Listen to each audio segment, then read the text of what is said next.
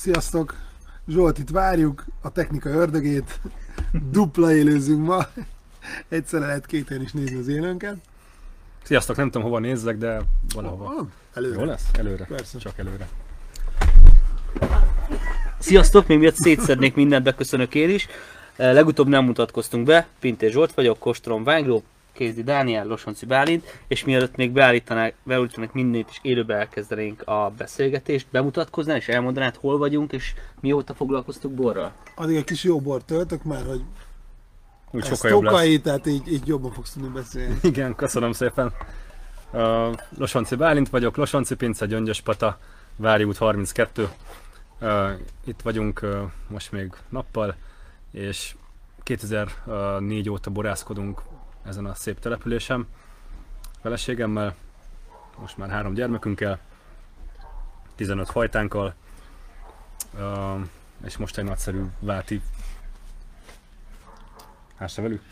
Ássa velő, de még, még, még, még mondj egy pár dolgot itt. Tehát, hogy Ja, igen, merre fele vannak a területek, bár ezt nem szoktuk kérdezni, de ugye gyakorlatilag itt ülünk a falu szélén, ahol már indul a szőlő. Tehát, hogy most, most nem tudjuk megmutatni a kamerával, de, de gyakorlatilag szőlő végébe, és itt konkrétan nincsen szőlő, de ugye több viszonylag közeli területen, tehát a gerekbe is.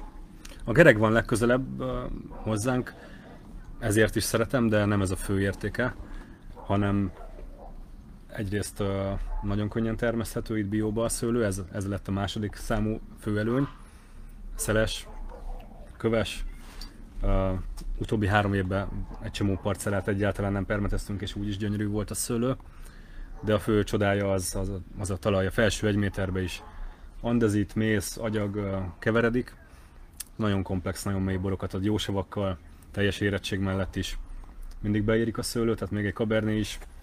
Szerintem eddig talán egy év járat volt, amikor kóstolva csak bogyók, bogyókat, mert nincs ültetvényem, csak pár tőkém. De volt egy pont mindig, amikor eltűnt ez a piros paprika, ami a kevésbé érett kaberné jellegzetessége. Szóval itt vannak a legfontosabb szőlőink, de van Nagyrédén is bérelt terület, van Patától délre, és van egy nagyon különleges dűlő Gyöngyös Tarján és Oroszi közt egy hegygerincem. És kb. 15 fajta, hát ezt mindet nem, nem mesélem el, de kékfrankos Pinot Noir, vörösbe a két fő irány egyenlőre, és rajnai Riesling pedig a fehérbe a főszerelem.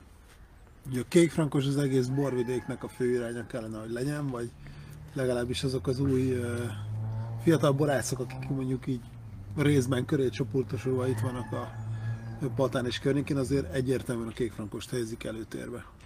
Ez Igen. Tudatos, véletlen, Hát azért köszönöm a szavaidat, de azért hadd mondjam el, hogy ennek a Dojanya és első számú képviselője Karner Gábor a szomszéd faluba Szűcsibe, a kékfrankosnak, tehát talán az ő vitézföldje jár legelőrébb már akár nemzetközi elismertségbe és teljesen joggal a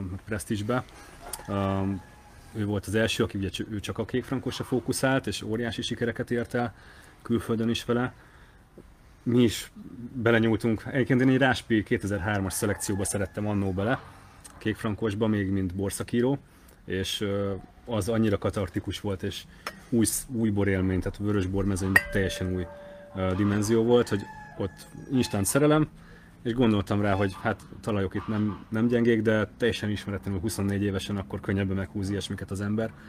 Uh, döntöttünk úgy, hogy egy, egyáltalán egy fehérboros borvidéken vörössel foglalkozzunk, és akkor pont kékfrankossal, és gyakorlatilag az a kékfrankos, ami először ebből az ültetvényből született, a gerekből, azt hozta meg az áttörést így a piacokon nekünk. És hát nagyon nagy öröm, hogy, hogy tényleg a, az új tehetséges kollégák szinte mind Piroska Tibi barátom a kivételő, neki még nincs kékfrankosa, Tibi vegyél egy kékfrankost, de nagyon szép szvelgátja van nálam. de gyönyörű cvelgeltje valami majdnem ér pontot. Uh, szóval az új hullám nagyon nagy része uh, gyönyörű kékfrankosokat tesz le az asztalra. Um, most pont volt egy baráti kóstolónk itt Patai uh, új hullámos kollégák gyűltünk össze, meg, meg Horváth Dani Jolly Jokerként Nagyrédéről, és tényleg nagy öröm volt megint azt konstatálni, hogy, hogy a- legújabb generációnak is mennyi szép kékfrankosa van. Én egy dolgot nem tudtam, hogy te borszakíró voltál.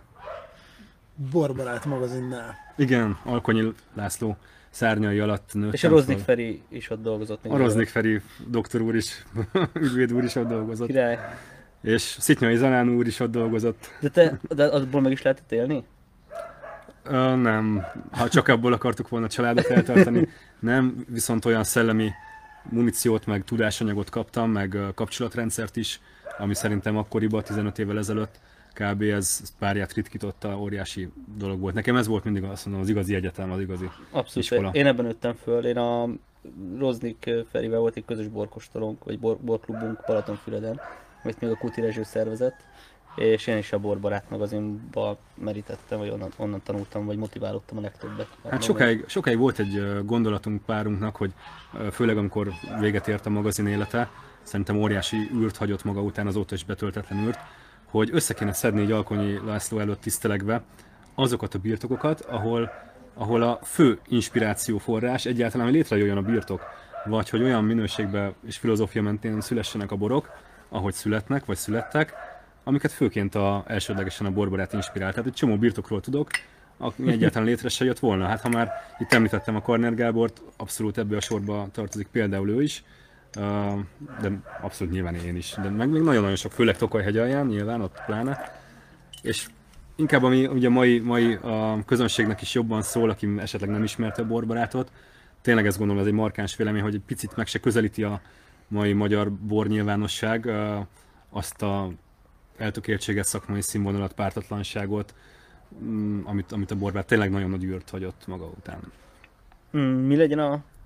Ezt most me- megbeszéljük ezt a bort, Dani? Beszéljünk ezt a bort. Ki kellett válti házlevelű, ugye egy kis palacszám, 850 palack, 2018, ugye Beres Stefani készíti a borokat a Kikeletnél, egy kis családi vállalkozásban férjével Zsoltal. Én azt gondolom, hogy házlevelőben egy etalon mindig elegancia, feszesség, és ugye a váti általában a düllőszekták közül is még kicsit felfelé kilóg.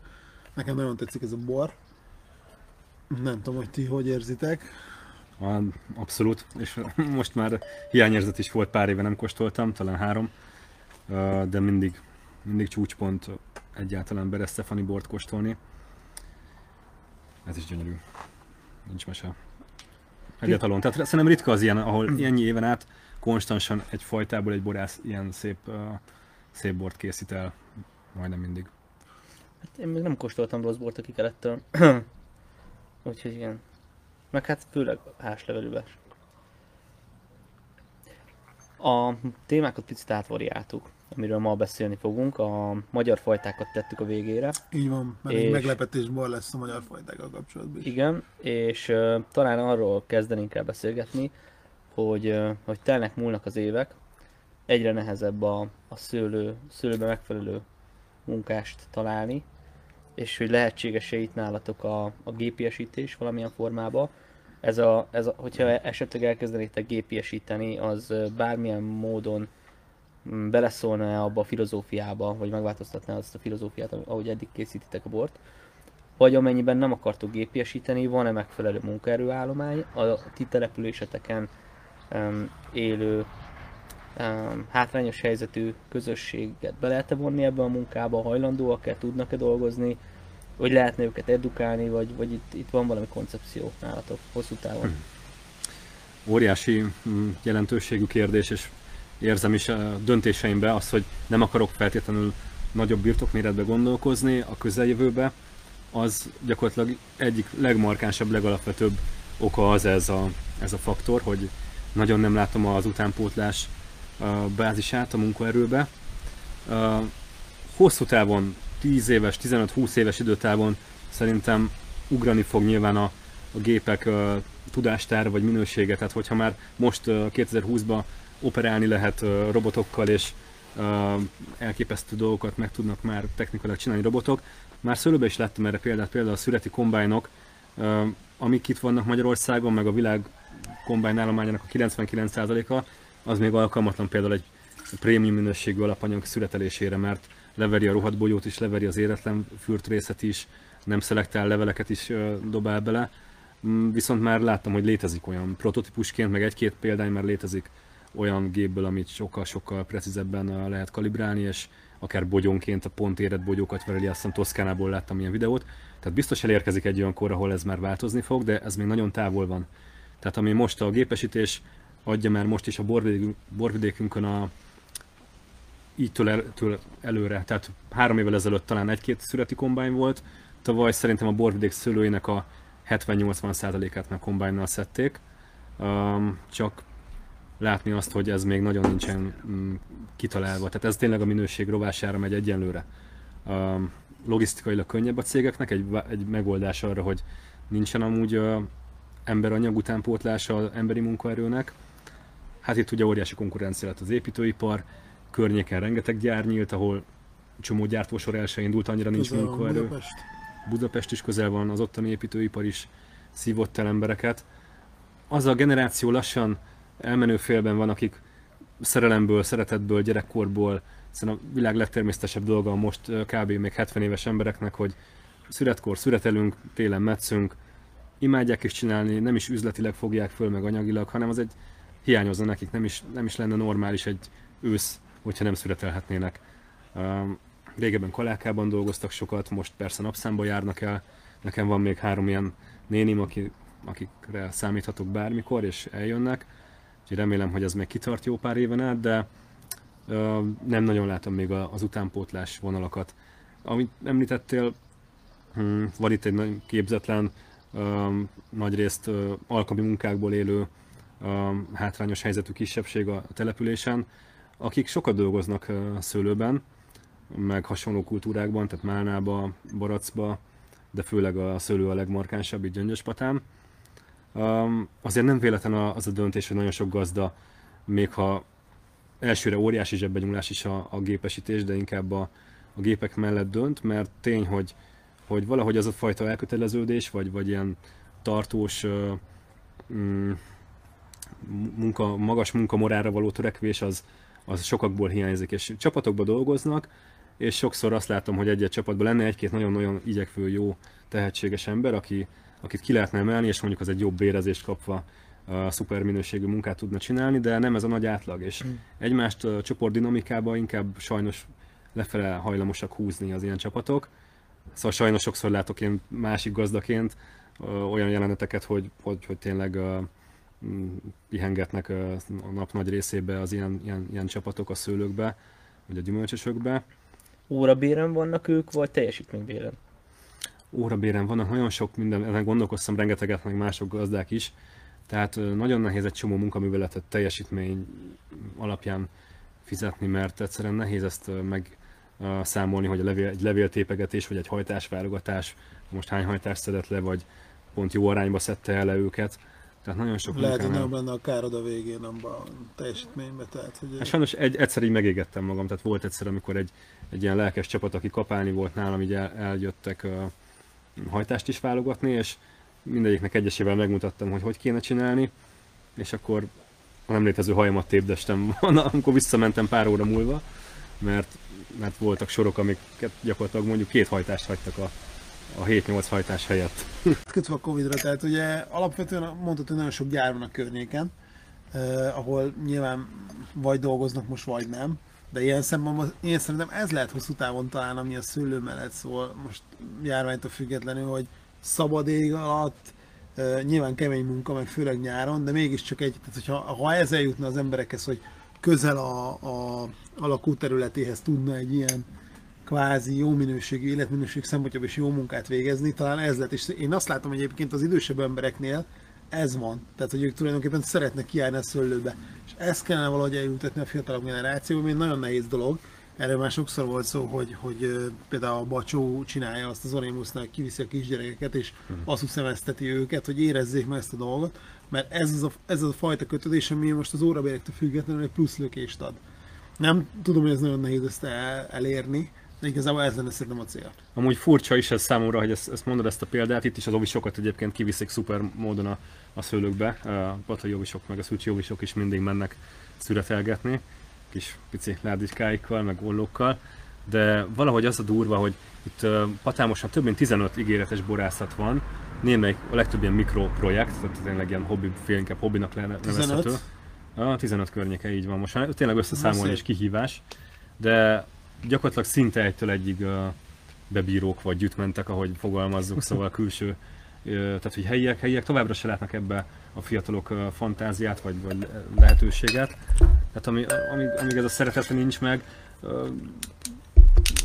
tehát azt látom, hogy a kiégett informatikus, vagy aki már 20 éve bank, bankszférában dolgozott, ő sokkal inkább szinte vágyik is arra, hogy fázon, izzadjon, mm, 40 fokban legyen, mínusz 10-ben legyen, tehát ő értékeli, amit mondtál, ezt a, ezt a pluszt, hogy a szabad ég alatt lenni. Persze ez egy, van egy technikai, nagyon-nagyon racionális ö, 1.0-ás oldal, hogy ebből megélni egy család nehezen, nehezen túl csak erre alapozva, napszámosként, mert azért messze nem 365 napnyi munka van. Tehát ha nagy sár van, nagy hó van, meg holt szezon van, akkor nincs munka. És akkor, tehát ez ilyen, mint a kutya vacsorája. De azért ezt lehetne optimalizálni, Lehetne. tehát akkor lehet palackozni, tehát hogy azért nyilván egy Igen. családi pénz is eljuthat egy bizonyos idő után arra szintre, hogy mondjuk két-három-négy embernek adjon egész évben munkát. Szerintem ez így fog, szóval leegyszerűsítve nagyon a Matex szerintem úgy fog kinézni, hogy a, a most még csak az alacsony, aztán a közepes borminőséget készítő cégek, ők, ők egyre inkább gépesíteni fognak, és persze nagyobbak. Tehát akik, akik ki fognak pontozódni, azok pont azok a kicsik, akik nem tudnak elég magas árat uh, elérni a piacon, egyszerűen ők nem fognak tudni megfizetni munkaerőt. Uh, Aki viszont megmarad, megfizetheti a jobb munkaerőt. Tehát, hogy Igen, ez lehet igen. ilyen Csak akkor, akkor olyan borárakat kell elérni, ahol ez, ez vissza tud köszönni, ez a plusz, uh, plusz költség. És a borárak kapcsán akkor egy jó átkötés, a, aztán a bort is megbeszéljük, hogy hogy, hogy tudjuk, sokat gondolkoztunk ezen az utóbbi időben, hogy hogy tudjuk abba segíteni a borá, borágazatot, hogy növelje a marzsot. Mert ugye itt látjuk azt, hogy ha nagy kereskedőnek adod el, vagy hogyha horekába megy, vagy hogyha ide-oda megy, mennyi, mennyi marad nagyjából a borásznál. És ezt sose gondoltam azt, hogy a kereskedővel vagy a horekával meg kell szakítani a kapcsolatot, de egy borászatnak szerintem fontos feladata, hogy kialakítson egy saját ö, fogyasztói bázist, az viszont hiú ábránt, hogy a borász kezelje napi szinten akár az online felületeit, a webshopját, stb. És erre, erre automatizáltan üzemeltessen valamilyen formában egy webshopot. És akkor itt jön a kérdés, hogy ti ezzel hogy álltok, van-e terv? Mit Hát, látsz a um, piacon, hogy, hogy merre, merre, merre megyünk? Biztos vagyok benne, hogy láttam is a kollégák, a legtöbb kolléga reakcióját a, a vírus betörésekor vagy a leálláskor, hogy ez óriási fejlesztendő terület, főleg az ilyen kis birtokoknak. És ez személyesen nekem is úgy sokszor eszembe jut ez, a, amit nálamnál sokkal okosabb ö, külföldön, tehát világláthatóbb emberektől hallottam, hogy az ilyen típusú kisbirtokok, akik viszonylag drágább, különlegesebb bort készítenek, elég picike, mondjuk ilyen 5 hektár környéki méretbe, ott Franciaországban vagy Kaliforniában szinte evidens, hogy minimum 80%-ba, 70-80%-ba közvetlenül adnak el. Hogy ez most borturizmus vagy a, saját portádon, vagy pedig egy webshop, az már másodlagos kérdés, de, de nyilván a, itt a palackárak nagyon más, ami a borásznál marad, az a rész nagyon-nagyon más fog, máshogy fog mutatni, hogyha ha ez az arány megvalósulna, és mi ettől iszonyatosan távol vagyunk. Tehát szerintem, ha üzletileg nézzük, saját magunknak is a legnagyobb fejlesztés a 10 000 palack környéki éves termelésünk mellett, hogy ezt a ká- majdnem nulláról, hát mondjuk talán 5%-ról fölhozzuk legalább egy 50 környékére. És ebben Szép nagyon sok kis borászat el van ugyanígy maradva, akiket ismerek személyesen.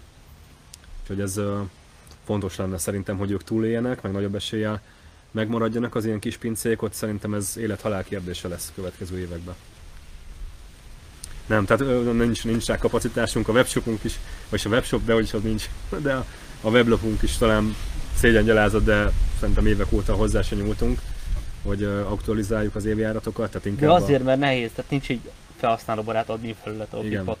A, És igen. hogyha azt mondanám, hogy két nap alatt, vagy egy nap alatt tudok adni neked egy ilyen felületet, ingyen is bérmentve. Tehát, hogy ingyen be tudsz költözni egy vagány, egy vagány webshopba. Nyitottam a pesgőt. Ajaj, ezt, ezt fejtsd ki, erről kérek egy e-mailt.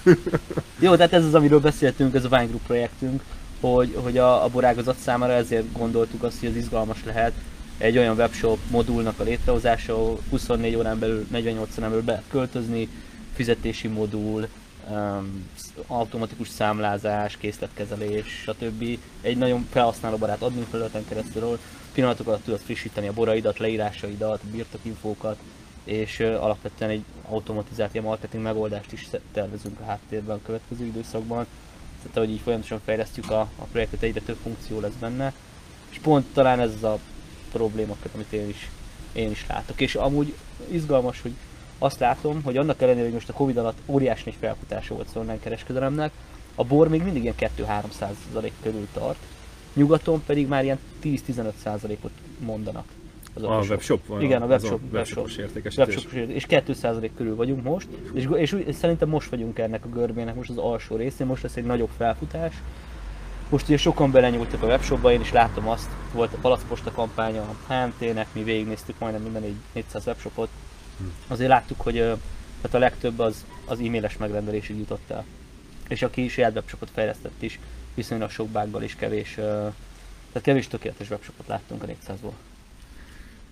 Igen, ezt gondoltam, hogy ennyire nem, hogy ilyen drasztikus az arány, de Ott 400-an csatlakoztak Hát körülbelül ilyen ö, nagyságrendileg 400-at regisztráltak, ö, ahogy én emlékszem.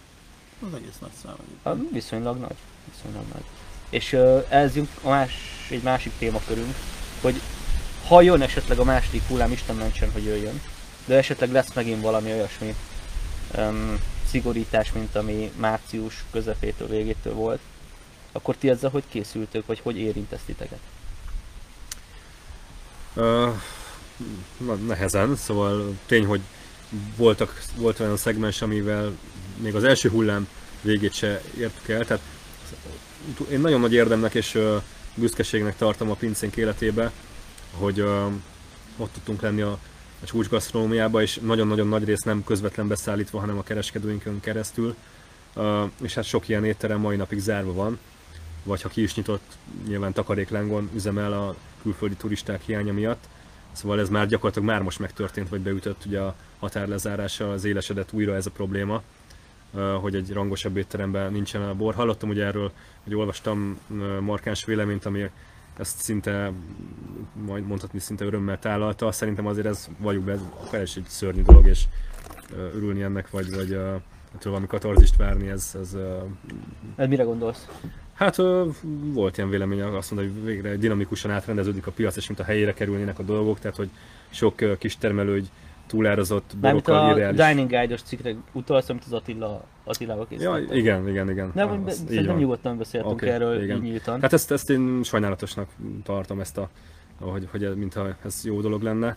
Uh, szerintem pont, hogy a nagyon kreatív, nagyon értékorientált uh, kis pincéknek uh, mi is tapasztaltuk, hogy egy, egy kvázi no-name borvidéken uh, semmiféle ismeret, ismerettséggel, meg uh, tőkével, vagy támogatással, vagy háttér uh, támogatás nélkül így nekünk egy óriási segítség volt. Tehát mi úgy értékeltük, hogy demokratizálódik a szakma kb. 10 éve, nagyságrendileg 10 éve, amikor előtte minden le volt zsírozva, le volt osztva, hogy mindenhol egy-egy étterembe hozott egy kereskedő egy rakat bort, megadott borhűtőt, megadott kinyomtatott borlapot, meg megadott kvázi szakértelmet, és így kényelmesen mm, csordogált az üzlet, és ezt az állóvizet kavarta föl szerintem nagyon jó irányba egy csomó uh, úgymond fine dining étterem, ahol, ahol azt gondolom, hogy tényleg volt egy csomó szerzői uh, sommelier- vagy étterem tulajdonos, vagy séf, aki, aki a legérdekesebb tételek felé nyúlt. Biztos voltak hibák, meg vannak ö, megosztó tételek, amik, amik ö, ről lehetne vitázni, hogy jók-e vagy rosszak, de maga a tendencia, hogy szerintem sokkal érdekesebb lett a magyar borélet a, ennek hatására, hogy lett egy, egy kicsi fordalmi új hullám, uh, és hogy, hogy ez, ez megszűnne, vagy, vagy jelentős csorbát szenvedne, az szerintem inkább, inkább szomorúságveszteség.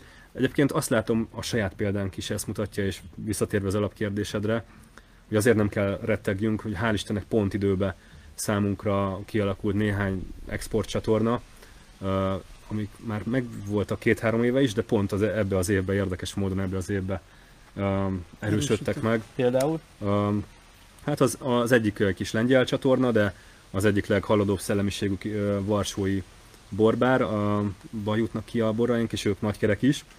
Tehát uh, ilyen kettős fókusz, nagykerként tök jó helyekkel dolgoznak, de van egy saját, főleg uh, natur, bio és narancsborokra alapozott borbárjuk Varsóba.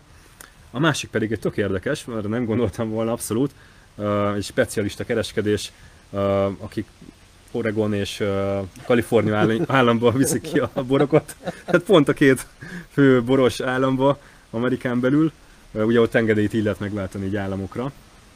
És részben a tulajdonos származása miatt, részben mert egyszerűen erre üzleti koncepciót profin alapozott, közép-kelet-európai, tehát Dunamenti országok borait, tehát Magyarország, Ausztria, Szlovákia, balkáni államok borait forgalmazzák, és ott is erősen ez a irányvonal, tehát hogy bio, natur, természetes bor, alternatív bor, ilyesmi a fő irány, és nagyon meglepődtem, amikor láttam a híradókban ugye a jeleneteket, hogy mi, mi zajlik Kaliforniába, hogy ott is vége az életnek, és bezár minden, és stb. És ehhez képest mégis ez a cég nyilván pici számokkal összességében, de nekünk mégis jelentős volt. Tehát ő kvázi megmentett minket, mert a magyar piac nekünk is jelentősen, ha nem is összeomlott, de óriási veszteségek lettek volna, ha nincs az export.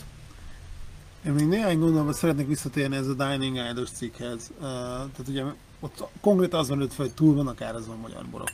Ami szerintem nagyon szerencsétlen a cikkben, hogy nem kérdez vissza az újságíró, hogy konkrétan mire gondolunk, tehát hogy ez, ez nem, nem fejti ki a véleményt mondó. És ez szerintem szerencsétlen, mert például, amit te mondasz a fine diningba, uh, és abszolút egyetértek azokkal, amit mondtál, hogy ez nagyon jót tett egyébként a piacnak, hogy nem csak ugyanazt a nagy uh, vörös küvét lehet kapni minden top étterembe. Van egy olyan probléma, hogy azért ott tényleg túl vannak árazva ezek a borok, sokszor, de erről nem a borász tehet. Mert azért nagyon jól tudjuk, hogy amit ő 3000 plusz áfáira ad az étteremnek, az sokszor 19 ezer forint az italapon.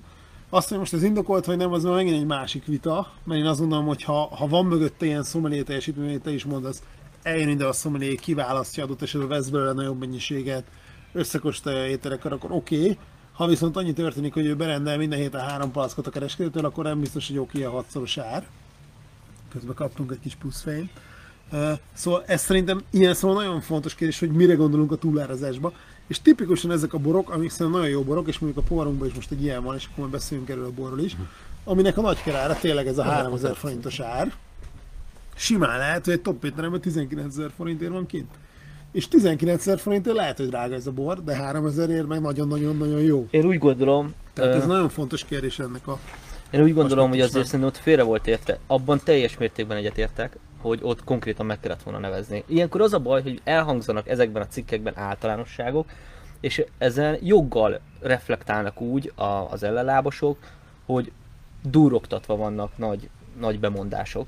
És akkor azt kéne mondani, hogy konkrétan ez a borásznak ez a tétele, vagy ez a borásznak ez a tétele, vagy ilyen típusú borok ezektől a borászatoktól. Ezen az újságíró feladata. E, e, abszolút, tehát, tehát ez, ez az általánosok, igen, ez az általánosok, általánosságok pufogtatása, ez mondjuk nagy betegsége a magyar bor, borszakírásnak, hogy senki nem mer véleményt nyilvánítani, senki nem meri hát ez nem a csak a bor, szerintem. De, de általánosságban rohadt nagy okos mindenki. De hogy, hogy szerintem én, én azt látom, hogy azoknál a borászatokra gondolt az, gondoltott az Attila, ahol ténylegesen az a helyzet, hogy készítenek egy közepes kategóriájú bort, és a branddel, a marketing tevékenységgel, amit mögé raknak munkával, azzal picit felárazzák a tételt.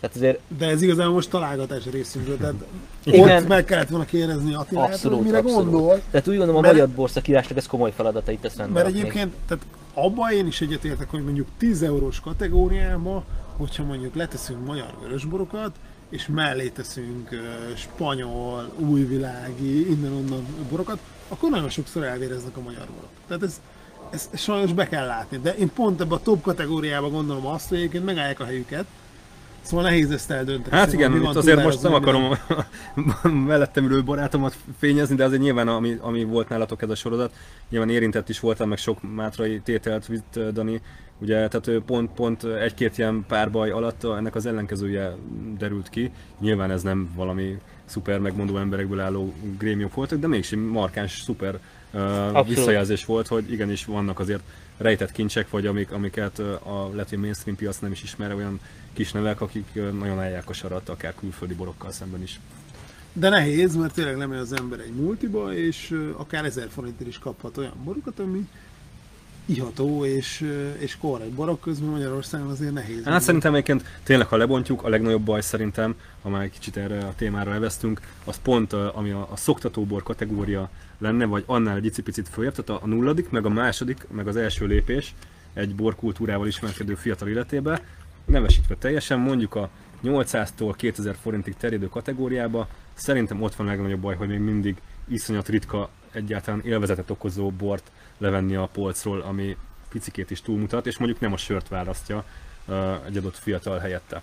Különösképpen, bocs, bőrösbe, és most egy olyan kérdés, amit megkaptam előre, és ez érdekes, mert soha nem merült föl, az volt a kérdés, hogy miért drágábbak a vörösborok. Ugye a fahordó bekavarhat itt kicsit ebbe a kérdésbe, hogy van-e bármilyen olyan technológiai része, ami indokolta teszi, vagy egyszerűen csak azért, mert azt szoktuk meg, Ugye egyértelmű, hogy népszerűbbek voltak nagyon sokáig Magyarországon a vörösborok, talán most jönnek kicsit fel a száraz fehérborok. Tehát, hogy van ennek szerinted létjogosultsága, vagy ez csak egy megszokás? Nagyon nagy rész megszokás. Ha okosabban lennének a fajták megválasztva a termőhelyhez, akkor nem lenne indokolt ilyen különbség. Annyi szakmai magyarázatot találnék erre leginkább, hogy azért ugyanahoz a minőségnek az eléréséhez érettebb szőlőalapanyag kell vörösbe. Tehát meg, ez egy markáns vélemény lesz, de azt gondolom, hogy a piacon levő fehérborok, főleg mondjuk 2000 forint alatt a legalább 70-80%-a valamiféle érettségbeli deficittel bír, már hogy a szőlő éretlen volt, amikor leszették.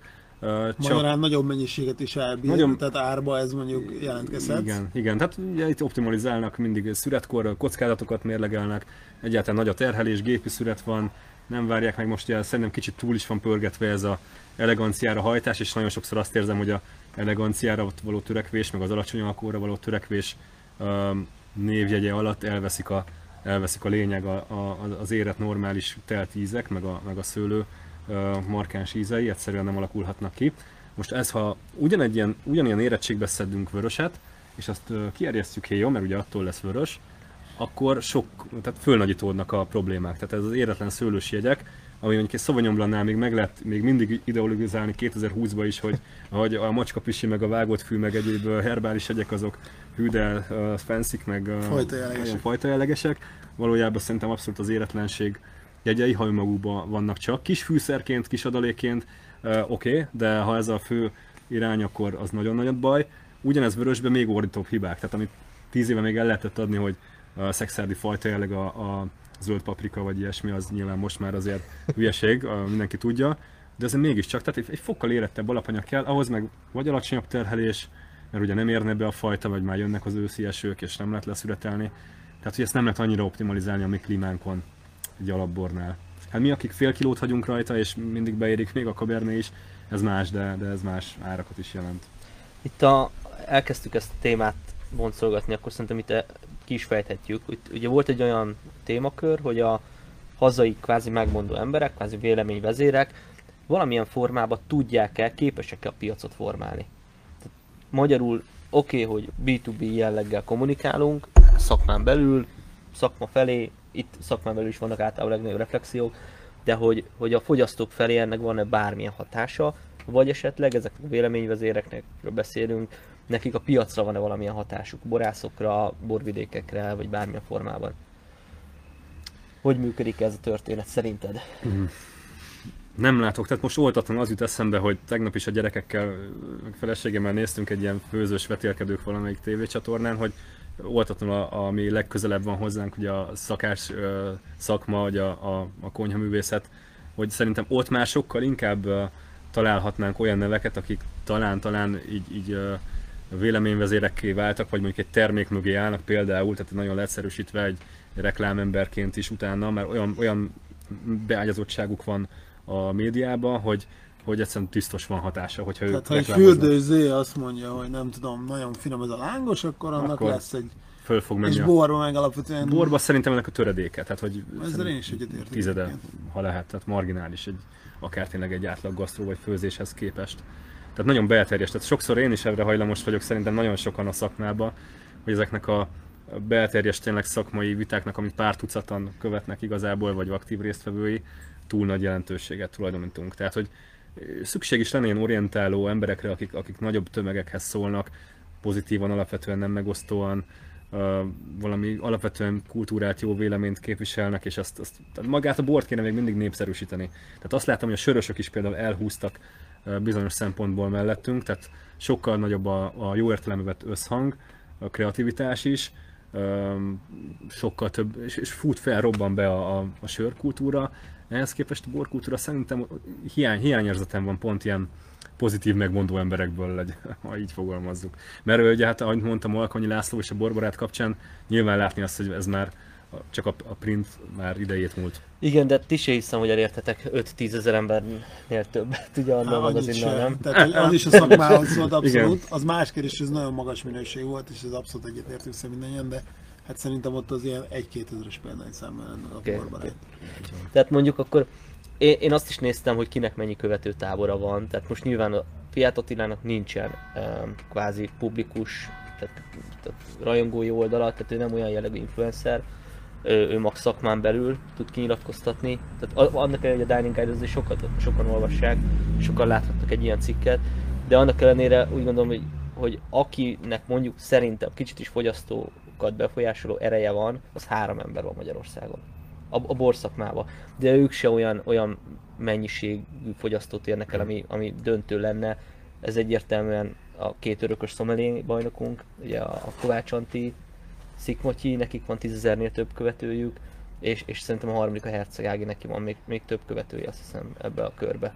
Van még valaki, aki Ez, tudtok? de ez egyébként ez a követők, egyetértek nagyjából, mert én azon, hogy mind a három megjelentek ugye ilyen nagyobb kereskedelmi tévékbe, és szerintem az lehet egy nagyobb elérés. De ez a követő téma is necces, tehát ugye nagyon jól tudjuk, hogy lehet mondjuk az Instagram és a Facebookon is lájkot, meg követőt vásárolni, tehát ha megnézed azt, hogy mondjuk kit hány szakmabeli követ, vagy hány cég követ, akkor nagyon gyorsan kibukik ez. Tudnék most olyat mondani, akinek van sok ezres követője, és abszolút nem, nem hiszem, hogy ez, ez tényleges elérés jelent. Az biztos, hogy szerintem a kereskedelmi tévék, és itt jön be picit, amit a Bálint is mondott, hogy tulajdonképpen nincsenek ilyen borcelebek, amik mondjuk egy szakácsnál ez így beütött, nincs ilyen tévéműsor, egyébként furcsa, hogy miért nincs, mert nem feltétlenül él kevesebb ember egyébként a borból Magyarországon, mint a gasztronómiából arányaiban, tehát nincs akkor a különbség. Uh-huh. Valamiért ez így alakult ki, a nagy cégeknek se volt ilyen motiválásuk, hogy mondjuk felépítsenek ilyen embereket, tehát szerintem ez egy, ez egy ilyen sok tényezős dolog. Én ezt többször hallottam a Borbás Mocsi vonaláról, hogy, Borbás is egy jó példa. hogy ő többször, ő többször hozza elő a bortémát, és ő szerintem nagyon aktívan benne van ebben. De ott is a, egyszer a főszerkesztővel beszélgettem, ott is mondta, hogy akárhányszor ilyen bor fókuszabbú műsor volt, kevesebb volt a néző egy 20-30%-kal. Tehát ott is inkább én azt érzem, hogy az 50 fölötti korosztály nézi a, a Hát engem például képzeljétek el, Patán akkor ismertek meg az átlag emberek itt is, az átlag életkor ugye elég országos átlaghoz képest is magasabb, amikor a Borvás Marcsi műsoraiban szerepeltem kétszer. De Neki hatalmas elérés. döntően a, tényleg az, Abszolút. inkább 60 pluszos, tehát de, de igen. 50 biztos. Csak ez a legális, illegális, tehát hogy az alkoholnak van egy olyan olvasata is, hogy az nem feltétlenül lehet minden, pedig ugye a, az alapkultúrának nagyon fontos része van az, hogy megígyunk egy étkezés egy pohár bort, de ez ugye elmaradt. De például tudom, hogy a, az árvéknak is volt az édes élet küvéje, ami akkor futott nagyot, nagyon rég, tizenpár éve, mikor bekerült az akkori való világba. Valaki bevitte, és akkor az volt egy olyan pont, tehát hogy ezért ilyenekkel el lehet érni Mekkora igaza volt a nézettséget. Balogh Zolinak ebbe a témában, nem? Hogy ugyanezt mesél, mondta előző adásban nek- én is ezt gondolom alapvetően, hogy a borrak ott kéne lenni mindenhol. Így van. Magyarországon, Igen. minden műsorban, minden, tehát nem A tuszkolva kantinba ezt, hanem- tudjál inni egy pohár bort az ebédhez, de ugye itt már ez bejön az az élőtolerancia kérdés, tehát hogy ez egy elég összetett valami. Erről a borról nem beszéltünk még. 18-as rajnai, ugye ez egy, azok között a fehér borait között van mindig, amik ilyen nagyon magas minőséget képviselnek. Így van, Mm, ezt is elvittük picikét extrém irányban, nem annyira, mint a többi fehérborunkat, ami ugye teljesen narancsbor lett az elmúlt években. Ez mandarinbornak szoktam viccesen mondani, mert épp hogy csak egy nagyon picit erjedt a hetedik napon, hat napig csak hidegen ázott. Hát a legjobb Ez egy ültetvényünk. ilyen kérdés is, hogy mandarinból van-e. Tényleg volt Ha ilyen? bármi kérdés van, akkor Nekem van. Az első mandarinbor. És egyébként nagyon sokan mandarin aromát mondanak vele ez a vicces pluszba. Bármi mandarin termelés. Itt egyébként mindenféle van a kertben. A mellette. klímaváltozás. Szarvasok voltak 10 méterre tőlünk a műsor előtt. Tehát, ilyen. És képzeljétek el, szóval a Rajnai személyes heppem a, a, hát a egyik legigényesebb, meg legszuperebb külföldi portfólióval dolgozó a magyar kis borbár, ugye Tarferinek a, a borbárja.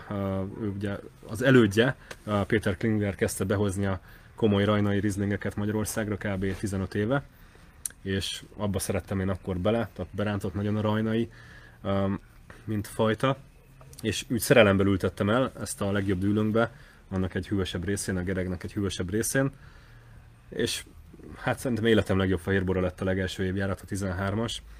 Az egy ilyen legendás bor volt. Az. Igen, igen, hát csak a szak, kis szakmádás, hogy 14 alkohol mellett uh, volt uh, 40 cukor, 10 sav, tehát így, ez bocsi, ez nagyon szakmai, de, de ez ilyen ritka, ritka szuper együttállása volt a, az érettség fokának, gyönyörű évjárat volt.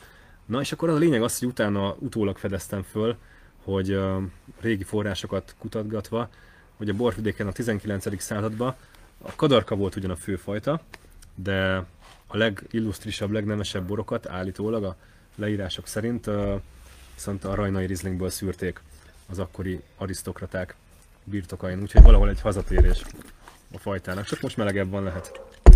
Én annyit hozzátennék, hogy mi nem nagyon tartunk, vagy nem nagyon porrasztunk eddig ilyen jellegű borokat. Olyan narancsborokat, natúrborokat, meg ezek, ezeket, a, ezt a kategóriát, mert azt vettük észre, hogy sok volt a káló. Pár nap után már nem, nem tudta azt hozni, amit kellett. Nekem ez két hétig állt a hűtőmben, észrevettem, hogy elfelejtettem, hogy ott van, és ennyi, ennyi volt még benne, és megbontottam, és ennyi oxidált volt, de abszolút élvezhető.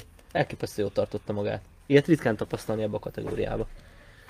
Hát a, ez szerintem a fajta is tehet róla, szuper a pH-ja, jó a sava, az nagyon-nagyon segít ebben a eltartatóság témában, de hát az is, hogy fél kiló van egy tőkén, az is, hogy 7 napig volt héjon, azért azok a taninok sokat tudnak stabilizálni a boron, úgyhogy hát ez eddig Alapvetően narancsborok azt szokták mondani, hogy jobban eltehetőek. Itt, tehát ilyen szóval a naturborral szerintem nincsen feltétlenül. így van. Meg ebben van ként, tehát ez nem natúr egyébként, Igen. tehát van egy, van egy nem nagy, de egy, egy közepes ként tartalom van, 50-es összes körülbelül. Az nem baj. És akkor a, talán a hazai fajták kapcsán kóstolunk egy, egy kadarkát, 2017 szexárd, kicsit öregedőnek tűn, tűnik már a színe, kicsit ilyen téglavörös behajló, és mégis beleszagolsz, belekortyolsz, és olyan vidám, friss, gyümölcsös, jó savú, um, jó ivású történet. Ez a um, Sebestyén Csabiéknak, a Sebestyén Csillának, vagy Csabinak a bora, az Egytőről projekt keretén belül ugye a borbárok, ö, 5-6 borbáról összefogtunk, és akkor minden, minden évben egy, egy adott mennyiséget lefoglalunk egy pincészetnél, és akkor egy címkével csak a borbárok tartják ezeket a tételeket, és akkor ez egy olyan tétel. Öm, Egytőről égisz alatt van még Szilágyi, Lacitól bor, Bőt Gergőtől, volt Páfiatitól, és, és most lesz Bakonyi Petitől is. Hű, Úgyhogy- Erős sor. igen, igen, igen. Úgyhogy a, a kadarka kapcsán talán behozhatjuk a, a ma hazai fajták témát, ha bár a kadarka rendőn talán Bulgáriában, Bulgáriából származik, vagy erről a környékről, de, de a kadarka is mondhatni, hogy Magyarországon most jól érzi magát. És érdekes, amit mondta, hogy ez volt az egyik fő fajta itt a borvidéken, és ezt viszont szinte senki nem próbálja meg újra. Telepített bárki kadarkát? Én nem tudok róla. Uh, három telepítés történt az elmúlt, uh, négy, bocsánat, négy az elmúlt pár évben. A negyedik lesz a slusszpoén, neki lesz legelőször, de azt utoljára hagyom. Um, telepítettem Major Levente, Abasáron, csak De az még nem nőtt föl, tehát Igen. még, még uh, az nem adott termést egyáltalán. Idén telepített itt Patán a, a Geregen a legjobb dűlünkbe az Itt és Most Pince, Hoffman Tibi. Tehát szintén ugyancsak még bölcsödébe járnak Pár a tőkék, tehát még két-három éve még ebből kóstolhatunk bármit. Telepítette a nagygombos, méghozzá a Szentesitől származó klont, amit Jó, Szentesi Józsival annó mi ketten válogattunk ö, 2005-be Józsival egy 100 éves ültetvényből, ami, ami most már a videóúrékhoz tartozik, akkoriban egy kis gazdánál volt, és ilyen szuper változatokat igyekeztünk megjelölni, külön, amik, amik kisebb fürtőek, lazább fürtőek, mm, egy gyalogtők és ős szőlő volt, még sorok se voltak, képzeljétek el, így össze-vissza. random voltak a, a tőkék itt-ott.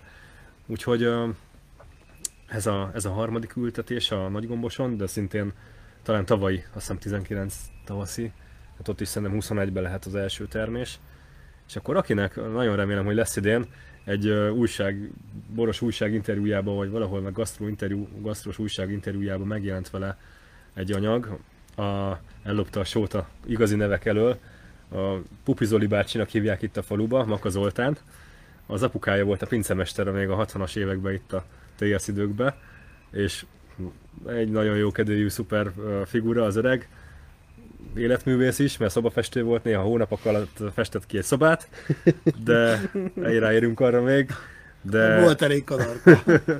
de nagyon, nagyon jól lélekkel Kitől elnézést kérünk, megszakadt az internet, bulika van a faluba, úgyhogy mindenki Illetve azt, hogy itt vagyunk kint a helyszínen, ennek ez a hátránya. Viszont a purcsira még visszatérünk. Nézzük ezt a bort. Ez egy laska Szentesi pincétől. Ugye nagyon, nagyon kemény savai vannak, és, és a korához képest 13-as laska. Nagyon fiatalos, nagyon komplex, fűszeres. Hogy tetszett nektek ez a bor? Nagyon. Röviden, tömören kérek meg. Tiszta gyümölcs. A öregedésnek semmilyen jelét nem mutatta. Friss, üde. Pillanat. Szóri srácok, ugrál a net. Ilyen az élőadás varázsa. Utólag majd mindent föltöltünk podcastra, meg videóban is. meg Úgyhogy- összevágunk. Ja, úgyhogy köszönjük a kitartást. Mielőtt rátérnénk a purcsina, az utolsó borunkra, azelőtt annyit szeretnénk elmondani, hogy folytatni fogjuk az adásokat, de nem kinti környezetbe, mert ugye egyre hamarabb lesz sötét, és egyre hidegebb lesz. Elég kényesek vagyunk. Ezt Így van, is. ezért októberben valami nagyon hangulatos belső helyszínről fogunk jelentkezni, Egy kandaló mellől. akár egy kandalom mellől, de lesznek vágóképek a szőlőből, akár egy szüretből, hogy ahol még tartani fog a szüret. Most éppen úgy tűnik, hogy viszonylag későn kezdődnek a szüretek. Beszéltünk el, hogy a cukorfogok kicsit leálltak, tehát szerintem októberben még fogunk találni szüretet. Simán, ez garantált. Laskát kibeszéltük, megállapítottuk, hogy nagyon meg vagyunk vele elégedve, ugye? Igen, parádés. És akkor rámennénk, rámennénk arra a borra, amit a Bálint adott nekünk itt a ö, egyéb szőlőfajtákhoz. Ez pedig egy purcsin, ugye? A purcsim. Méghozzá nem akárhonnan, hanem Tokajból. Ez az a fajta, amit Bálint is telepített, Köszönöm. és egyébként Tokajban sem túl gyakori. Ami azért furcsa, hogy Tokajban nem gyakori, sőt, még tiltott, tehát aztán ebből is csak zempléni bor lehet, Így van. hivatalosan, mert nincs rajta engedélyezett fajta körbe, hogy nem lehet legálisan telepíteni, tehát tokai bor alapanyag nem lehet. Azért furcsa ez, mert hát régi dokumen- dokumentumokban említve van már sok száz éve, hogy akár még aszút is készítettek belőle. Az egyetlen ismert vörös fajta volt hegyalján a filoxéra előtt, ez az északi vulkanikus vonulatnak volt a fajtája, tehát Mátrába, a Bükkalján, Tokajhegy alján és Kárpát alján volt jelen a fajta. Nem ismerjük a közelmúltját, hál' Istennek ez is túlélte, elkerült a Pécsi Kutatóintézetbe, és ö, Szentesi Józsi is elkezdett vele foglalkozni, de ő viszonylag ezzel későn, csak néhány éve, és egy icipicikét őt most megelőzte a Purcsin terén, a kancellár Andrisék bazilikus szőlőbirtok a mm, tarcalon, és valahogy ez a hír eljutott hozzám, és ö, Elzrándok voltál. egy, egy, egy remek kollégámmal, barátommal, Szignárovics Márkal, akinek ugye a Szignárovics Maka pincészet mindenese, tulajdonosa, borásza, És nagyon szeretjük a borait. és szuperek a borai, kóstoljátok meg, van furmintja, mátrai furmintja. Szóval Márkal elmentünk csak emiatt az egy bor miatt uh, Tarcalra, megkóstolni, és hordóból zseniálisat villantott. Most is, uh, most se gyenge, szerintem, Ez de- melyik évjárat? Uh, ez 17, ez volt a szűztermése a területnek. És akkor annyira zseniális volt így uh, tartály mintaként, nem is hordóba volt. Amilyen a kékfrankos úgymond szerintem, ez kicsit túlzás, de amilyen szeretne lenni a kékfrankos. Hipeleéret megy, tehát amikor a cigány megy már mondjuk július elején elképzelitek, ilyen szinte asszalódó félbe, meg a málna. Tehát mondjuk ez a, ez a nagyon-nagyon éret megy és málna ötvözete aromatikába. Nagyon elegáns, tehát szerintem az is egy... és, és emellett szuper savak, nagyon elegáns szerkezet. Ez is az a érdekes, mint Józsinál és Szentesinél is a, a legtöbb régi magyar vörös fajta, inkább a savakra épülő, alacsonyabb szín, alacsonyabb tannin, tehát mellesleg szerintem ez is emellett szól, És gyümölcsbomba. gyümölcsbomba és, és savakról szól, eleganciáról szól, nem a nagy taninokról, nem a... Tehát szerintem egy nagyon-nagyon modern vörösbor arhetipus. A, purcsin is, meg, a, meg nagyon sok régi magyar vörös fajta. Tehát nekünk áll a zászló, vagy ennek a stílusnak áll a zászló nemzetközileg, úgy érzem. És akkor a, elkértem az Andristól az összes oltócsapot, szerencsére odaadta.